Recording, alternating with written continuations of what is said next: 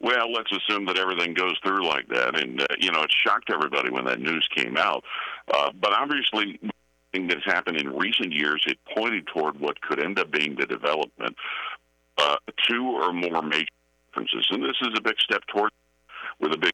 And you know, USC and UCLA were in a position that they they needed to inquire about where they could change addresses to, and uh, it's something that's going to change a, lot about college athletics. It really does away with a lot of the tradition that a lot of us have grown up to.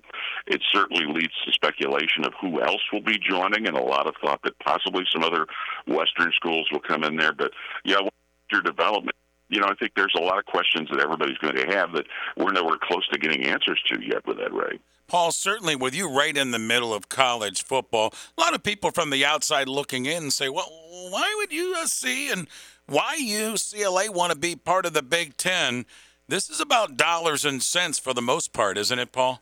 It is. You know, with with the, the media rights and deals still being worked out and negotiated. And you know, in the case of UCLA, it's kind of been learned that they're in a big financial hole.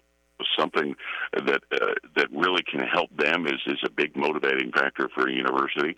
Its exposure into obviously you know a gigantic media market like Los Angeles, if this comes to pass, certainly the big brands that are involved uh, has a lot to do with making the decision as well. But it is all about money, and seem to be all about money, and it's it certainly is good for conferences like the Big Ten and the SEC that are growing.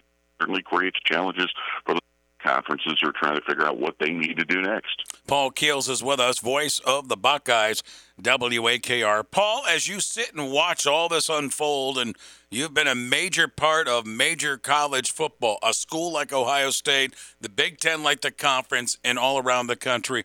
How are you looking at what you've seen with name, image, and likeness so far, my friend? Uh, that there's still a lot of questions to that as well. How's it going to be enforced? How be regulated if it can be? Uh, how is obviously it appears it is benefiting the student athletes, and that was a lot of what it was intended to do. But there still are more questions than there are answers that. You know, schools can't actively use it as an inducement or a recruiting tool, but the boosters and the companies that get involved certainly can. So it's something that has created a lot of unintended consequences. You know, add the transfer portal and things like that. It really has changed how coaches and administrators run their program. Uh, you know, you, you have situations where guys maybe sign agreements and then leave uh, you know, the whole crazy situation that occurred with Quinn Ewers last year is one that comes to mind a lot. But it's one of those things that uh, everybody's learning as they go along, and, and the answers are probably not coming as fast as the questions are. Paul Keels with us, voice of the Buckeyes, WAKR. Paul, just yesterday, Georgia coach uh, signed a very lucrative contract with Georgia, making him, I believe, the highest paid college football coach, NCAA. We've got a real good one in Coach Ryan Day, and I know his contract still has a few years to go on it. Ohio State, I imagine, would like to lock him up for a long, long time. Well, they did a situation that occurred back spring, early summer, where Ryan Day, Chris Holtmann, and some of the others were given new contract extensions. And you know, certainly it's a high risk, high reward profession. And you know, Kirby Smart gets a, a big extension because won a national championship. We've seen that happen with Ohio State coaches when they've won national championships. But the Buckeyes realize that they have to look out for Ryan Day.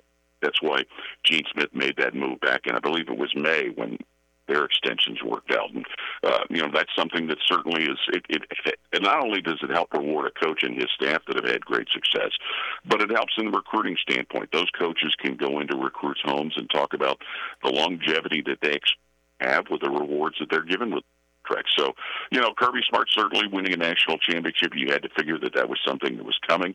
But fortunately, Ohio State has taken care of that with both Ryan Day and Chris Holtmann and other coaches. Big Ten Media Day coming up next week, Paul. And of course, our Buckeyes right in the center of the Big Ten and a lot of talent coming back. And I know we had two first round draft picks at the wide receiver positions, but I think we got a couple more right there. Quick preview of how you look at our Buckeyes here in 2022.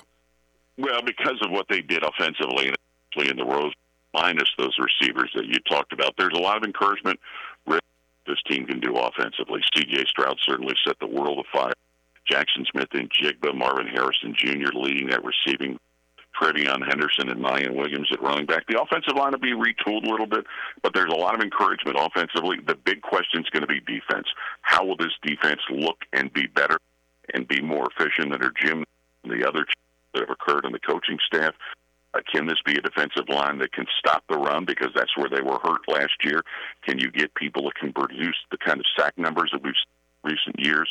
The linebacking play was not near where Ohio State expects it to be.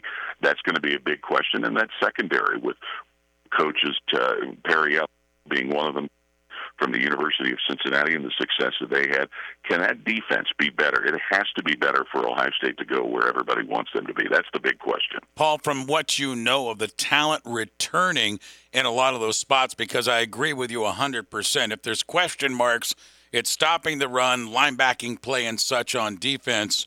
From what you know, what we have coming back, and maybe some guys that were a little green last year, are you uh, excited about maybe some of these holes being filled?